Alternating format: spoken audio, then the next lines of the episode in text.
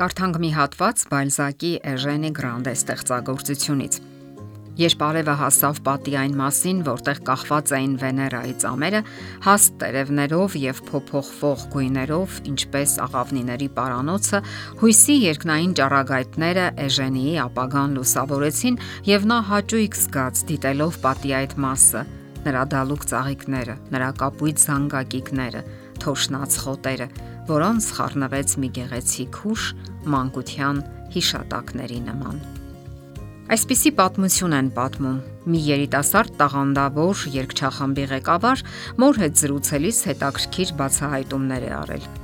Նա պատմել է, որ ուսման եւ աշխատանքի ժամանակ մի տարօրինակ երևույթ է նկատել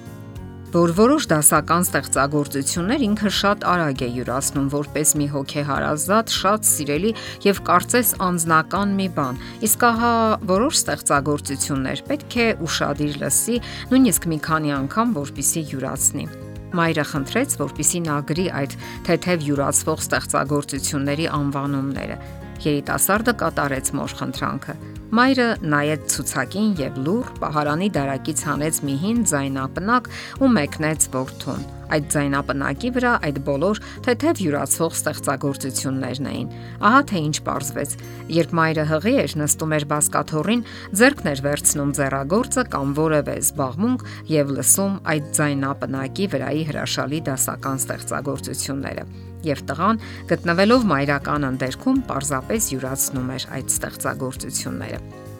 Սանկտ Պետերբուրգ քաղաքում ծննդատներից մեկում դրել են մի երգեհոն, որը ժամանակ առ ժամանակ օգտագործում են կատարելով որևէ դասական երգեհոնային երաժշտություն, եւ հրաշալի երաժշտությունը նշանակալի արդյունքներ է տվել։ Նվազել է մանկական մահացությունը, իսկ երեխաներն ու մայրերը դարձել են ավելի առողջ եւ ամուր։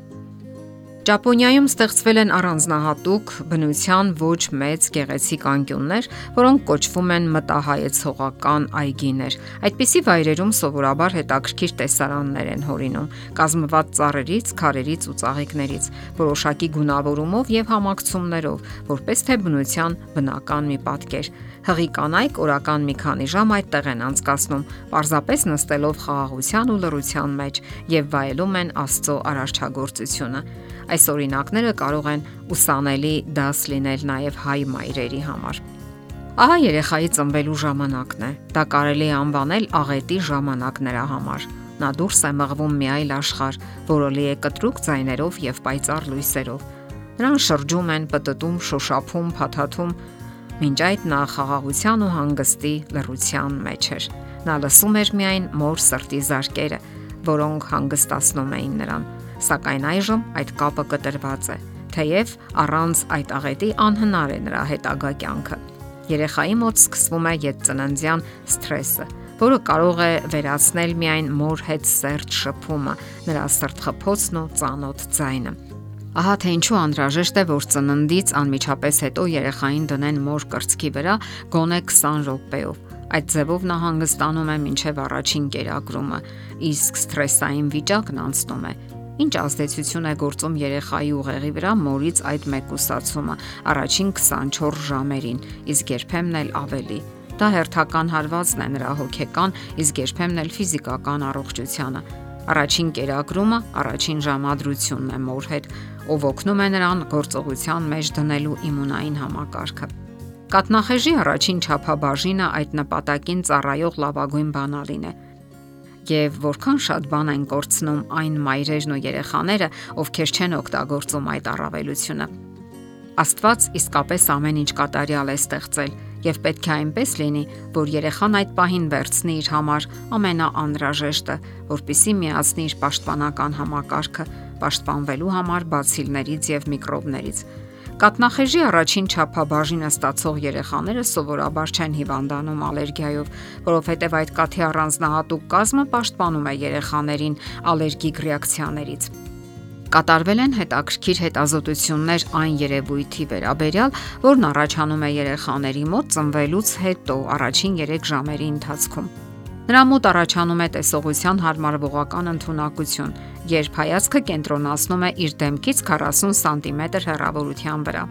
Դա շարունակվում է մի քանի ժամ։ Դրանից հետո այդ ընդունակությունն անհետանում է եւ դարձյալ հայտնվում է անհամեմատ ավելի ուշ։ Իսկ ինչ պետք է տպավորվի, կնքի իր մեջ նորածինը այդ մի քանի ժամերի ընթացքում։ Իհարկե, իրեն կերակրող մոր պատկերը, որը մնում է նրա յենթագիտակցության մեջ, եւ այդ կապն օգնում է, որpիսի լիարժեք եւ ճիշտ զարգանա կյանքի առաջին տարում։ Իսկ ինչ են տեսնում այն երեխաները իրենց համար այդ առանձնահատուկ ժամերին, երբ նրանց երբեմն օրերով չեն բերում մայրերի մոտ։ Պատահում է, մայրերն են հրաժարվում իրենց հարազատ զավակներից։ Մեկ այլ հարց է, թե ինչպիսին է ներկայում սերունդների միջև կապն ու փոխհարաբերությունները։ Կարող ենք ասել, որ այսօր նոր սերունդը քիչ է կապված ծնողների հետ։ Նրանք հաճախ անգամ դաժան են ծնողների հանդեպ, ատելություն են զգում։ Բացակայում է այնքան կարևոր ներքին կապը զավակ ծնող հարաբերության մեջ։ Պատճառները շատ հաճախ հենց այդ մեխանիզմների բացակայության մեջ են։ Ահա թե ինչու խիստ կարևոր է հետևել այս ցուցումներին, այն մեխանիզմներին, որոնք Աստված հաստատել է ամրացնելու զավակների եւ ծնողների ներքին կապն ու փոխհարաբերությունները։ Եթերում ընտանիք հաղորդաշարներ։ Ձեզ հետ է Գեղեցիկ Մարտիրոսյանը։ Հարցերի եւ առաջարկությունների համար զանգահարել 033 87 87 87 հեռախոսահամարով։